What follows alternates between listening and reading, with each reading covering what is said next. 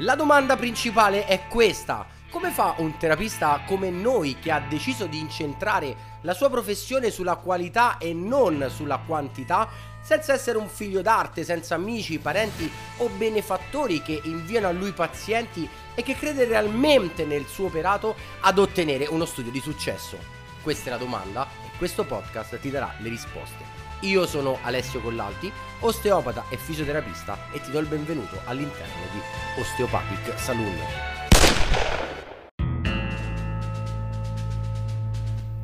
Bentornato all'interno di questa nuova puntata di Osteopathic Saloon. Oggi andiamo nuovamente come ogni lunedì a dare risposta a un altro collega, o meglio in questo caso collega stiamo parlando di Elisa, una collega fisioterapista, che mi chiede di spiegare in maniera più dettagliata, o comunque cercare di farle capire, come gli organi e quindi i visceri possano avere un'influenza a livello delle sintomatologie strutturali. Quindi partiamo subito e andiamo a dare risposta a questa domanda.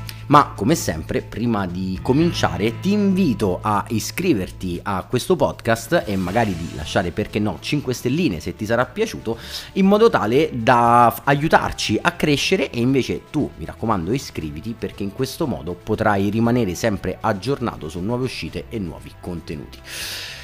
Allora, Domanda estremamente interessante anche questa, mi piace molto questo podcast perché essendo un podcast basato sulle vostre domande stiamo scegliendo mese dopo settimana, dopo settimana le domande più interessanti e vedo che ne stiamo ricevendo veramente molte.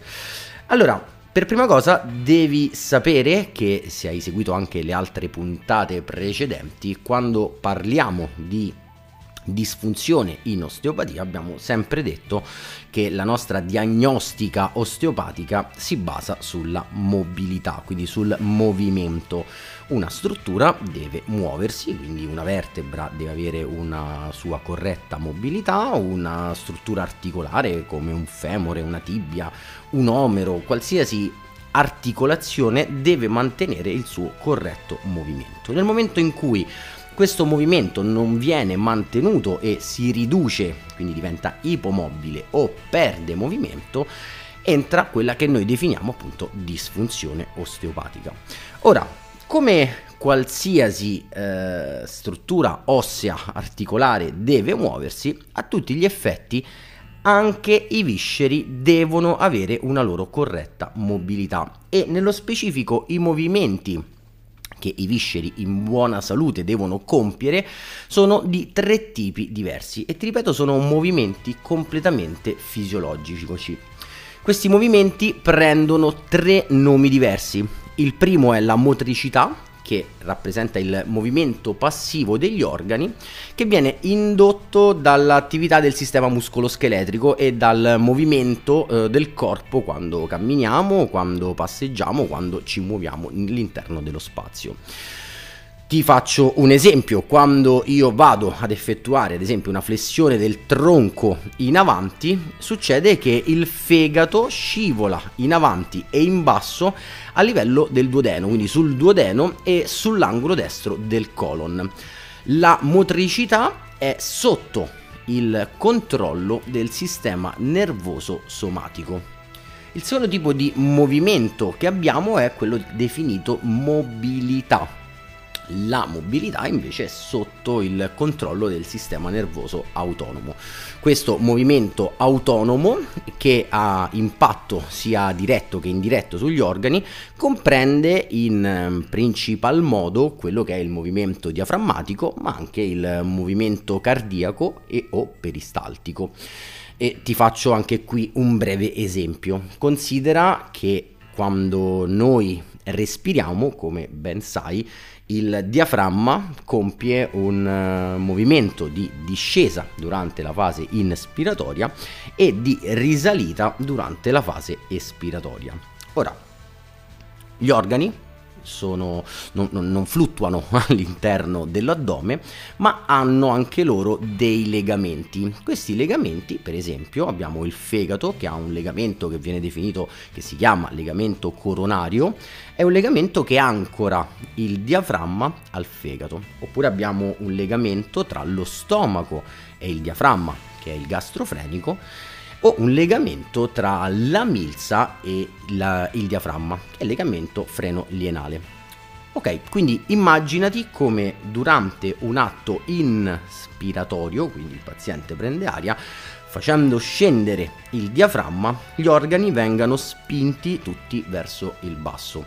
Durante una fase espiratoria, quindi quando il paziente tira fuori l'aria attraverso l'aiuto di questi legamenti, ma ovviamente non solo anche tramite l'aiuto del gioco di pressioni, tramite il movimento del pavimento pelvico, quindi un altro importante diaframma, gli organi vengano ritirati verso l'alto. Ecco, ti faccio un esempio, durante ogni atto respiratorio un rene compie circa tra gli 8 e i 12 cm di movimento tra discesa e risalita. Quindi immagina quanti atti respiratori facciamo al giorno e ah, scusami, al minuto, moltiplicali per quanti facciamo al giorno e con un brevissimo calcolo avrai i chilometri che questo rene compie durante la giornata. Ecco che se questo movimento, in particolar modo questa mobilità, si va a perdere, sicuramente non possiamo mettere ancora alcun tipo di etichetta, non possiamo dire cosa accadrà, ma sicuramente andrà a generare delle tensioni che potranno ripercuotersi a livello delle strutture adiacenti. Ma ancora non ti sto dando la risposta al come una disfunzione viscerale possa generare un sintomo strutturale. Inoltre c'è un terzo movimento, tipo di movimento, che è la motilità, ossia è un movimento attivo intrinseco che viene, diciamo che eh, è una forma di estensione del ritmo craniosacrale. Ma ripeto, focalizziamoci in particolar modo sui primi due, quindi la motricità e la mobilità, ma ancora in maniera più importante in questo momento, per questa puntata, per spiegarti le connessioni sulla mobilità. Quindi ricordati, motricità è il movimento degli organi prodotti dal nostro muoverci nello spazio, mentre la mobilità è il movimento prodotto ad esempio dagli atti respiratori. Ora, questi organi abbiamo detto che hanno un uh, loro muoversi e che questo muoversi deve essere garantito. Se questo movimento viene alterato, cosa accade? Accade che ci troveremo di fronte a una disfunzione osteopatica viscerale. Quindi, come parlavamo di disfunzione osteopatica strutturale, in questo caso avremo una disfunzione osteopatica viscerale e la definizione sarà sempre la stessa. Quindi perdita parziale di mobilità, in questo caso non di un'articolazione ma di un organo. Ora, la domanda interessante è come i visceri possono entrare in relazione con la struttura.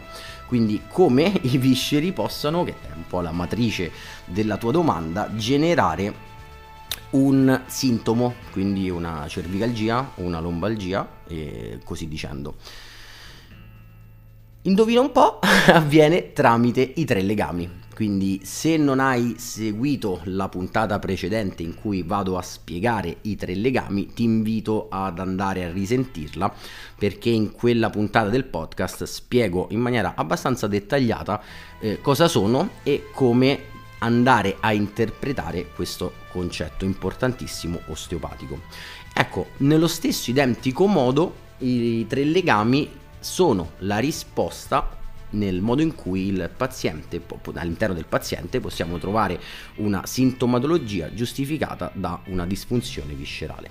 Quindi ricordiamo, i tre legami sono il legame meccanico, il legame fluidico e il legame neurologico. Cosa intendiamo per legame meccanico quando parliamo di visceri? Allora, i visceri anche loro delle si articolano, hanno delle loro articolazioni attraverso ad esempio delle superfici di scorrimento che sono lesi erose come le meningi, le pleure, il pericardio, il peritoneo, quindi sono superfici che scorrono e creano delle vere e proprie articolazioni viscerali.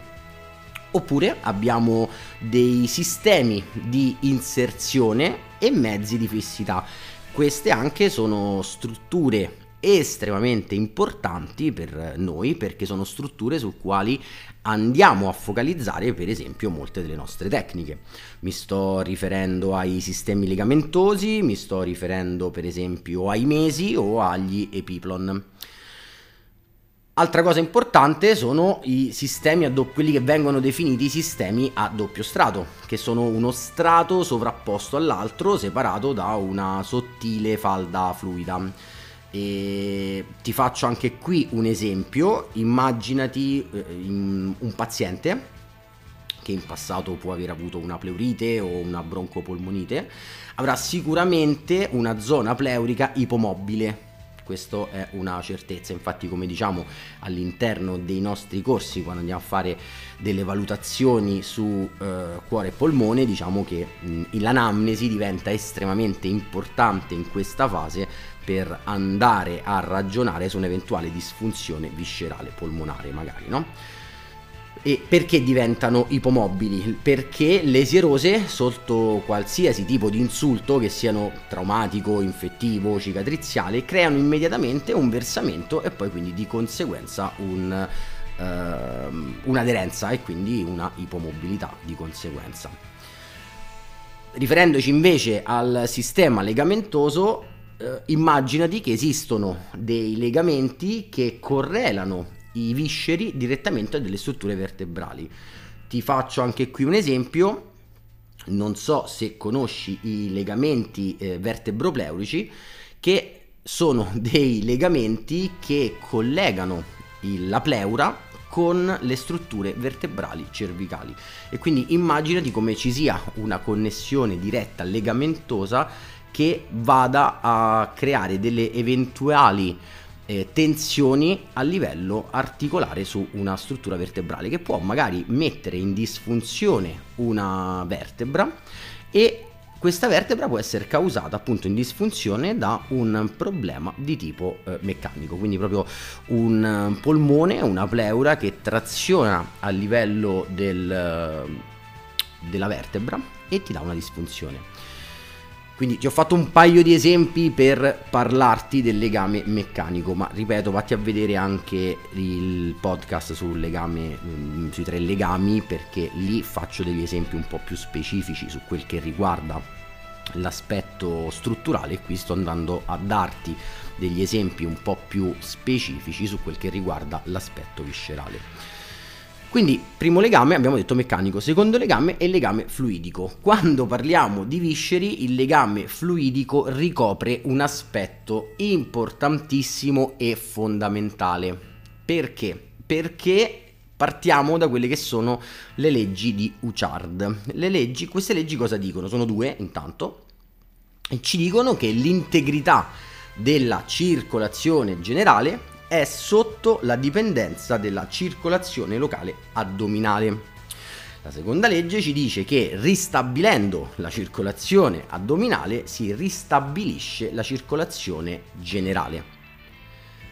Quindi, se ti è chiaro quello che ho appena detto, puoi capire in maniera immediata quanto possano essere importanti i visceri per andare a normalizzare quello che riguarda un legame fluidico. E attenzione, quando parlo di legame fluidico non sto pensando a un problema solo e esclusivamente di un organo, ma sto pensando a un problema da stasi, quindi può essere una lombalgia da stasi, può essere un'acroparestesia, può essere un gonfiore o un formicolio, un gonfiore degli arti superiori o degli arti inferiori, cioè tutto quello che ehm, diventa importante dal punto di vista fluidico deve passare la tua attenzione per quello che è l'addome. E considera che il circolo addominale infatti ha diverse funzioni. Parliamone di due in particolare, il primo è sicuramente quello di apportare nutrienti e eliminare le scorie dei visceri addominali, il secondo è quello di essere un grande bacino di riserva idrico dell'organismo dove in caso di necessità tramite un sistema di chiusure stagne, immaginati, regolato sempre dall'orto simpatico, è possibile far convogliare il sangue dal dove necessario dalla circolazione addominale. Quindi spero che sia chiaro quanto può essere importante tutta la parte viscerale per la sintomatologia fluidica. Quindi analizziamo un momento queste due parti di cui ti ho appena parlato. Nel legame meccanico ti ho detto che magari attraverso dei legamenti tu possa avere un sintomo strutturale causato da una disfunzione viscerale a causa di una trazione legamentosa. Ti faccio un altro esempio, voglio che passi in maniera chiara, quindi immaginati eh, essendo tu una donna, quando hai la tua fase mestruale e quindi hai il eh, tuo tipico, in genere succede dolore lombare, lombosacrale e ovviamente anche qui la risposta può essere trovata su quelli che sono i tre legami, quindi tre motivazioni assolutamente diverse, ma restando sul legame meccanico cosa accade? Una delle possibili risposte è quello che durante la fase mestruale il, eh, l'utero aumenta le sue dimensioni, traziona un importante legamento che si chiama legamento sacro-uterino, quindi questa trazione si ripercuote a livello del sacro e può andare a generarti un sintomo a livello lombosacrale. Per quanto riguarda invece il legame fluidico, ti ho detto che la maggior parte della eh, circolazione fa riferimento a quello che è il circolo addominale e quindi tutte le volte che hai un paziente e attenzione ricordati che abbiamo, non dobbiamo per forza pensare a mani gonfie e piedi gonfie possiamo pensare a quelle lombalgie mattutine possiamo pensare a emicranie, mal di testa, tutte quelle volte in cui tu pensi che possa esserci una mm, minimo comune multiplo, minimo comune denominatore di eh, stasi, ok?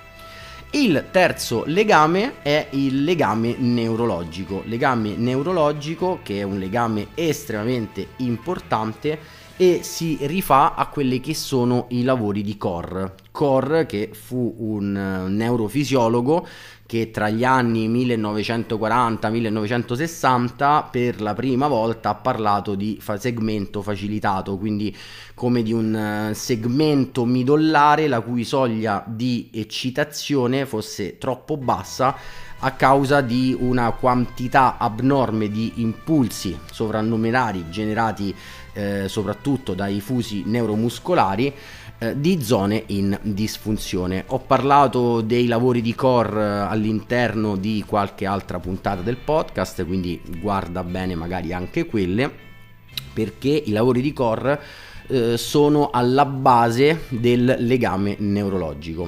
Perché? Perché il segmento facilitato abbassa la sua soglia di attivazione e ehm, questo comporta che eh, vengono generati dei riflessi che non sono più definiti fisiologici, che sono appunto i riflessi viscerosomatici e, so- e somatoviscerali, che sono dei riflessi appunto che dal viscere vanno verso il soma, mentre il somato viscerale sono dei riflessi che dal soma vanno verso il viscere.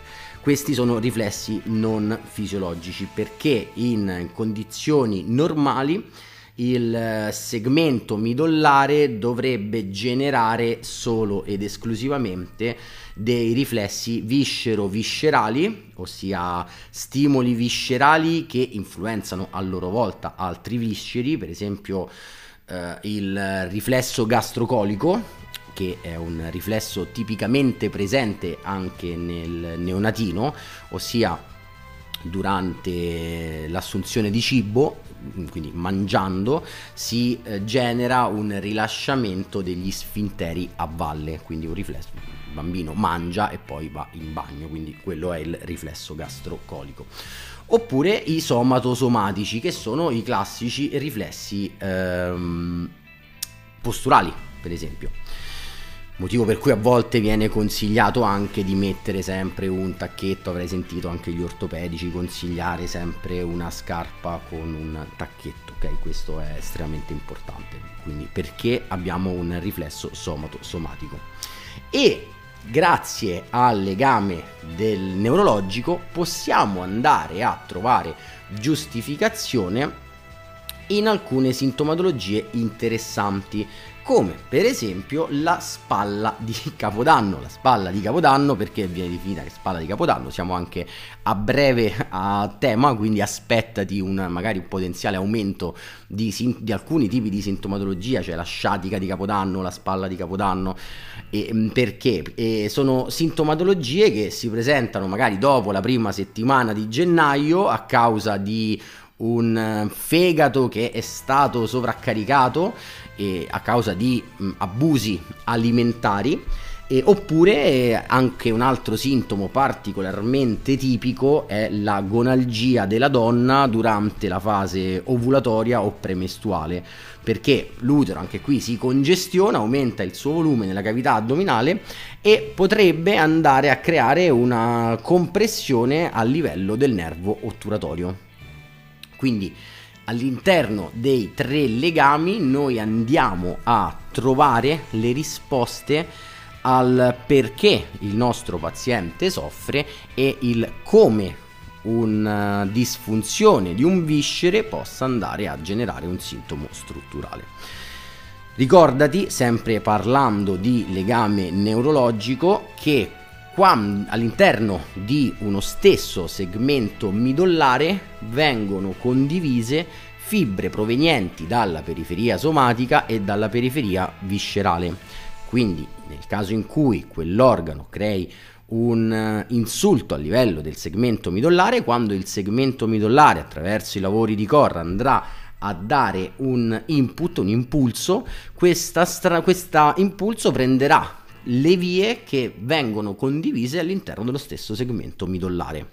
Quindi queste sono le tre principali chiavi di lettura, ti potrei dire anche le uniche tendenzialmente perché le racchiudono tutte, quindi il legame meccanico, il legame fluidico e il legame neurologico, che vanno a giustificare un trattamento a livello di un viscere e il perché un viscere possa essere alla base di una disfunzione, o meglio, sì, sia di una disfunzione che di una eh, sintomatologia viscerale.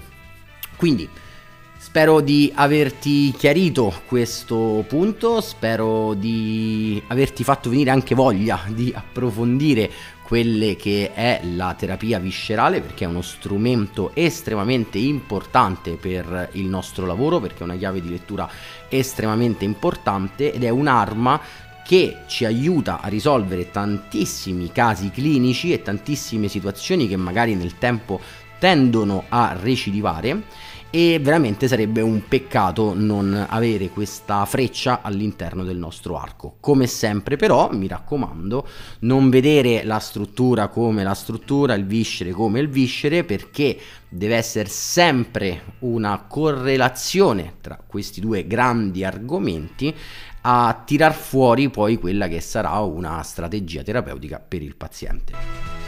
Io vi invito come sempre a lasciare una domanda alla quale andremo a dare risposta la prossima settimana scrivendo a info-osteopatiacollalti.com per questa puntata di oggi credo che possiamo fermarci qui, io ti do appuntamento a lunedì prossimo con una nuova puntata del podcast Dottor Alessio Collalti Osteopathic Saloon.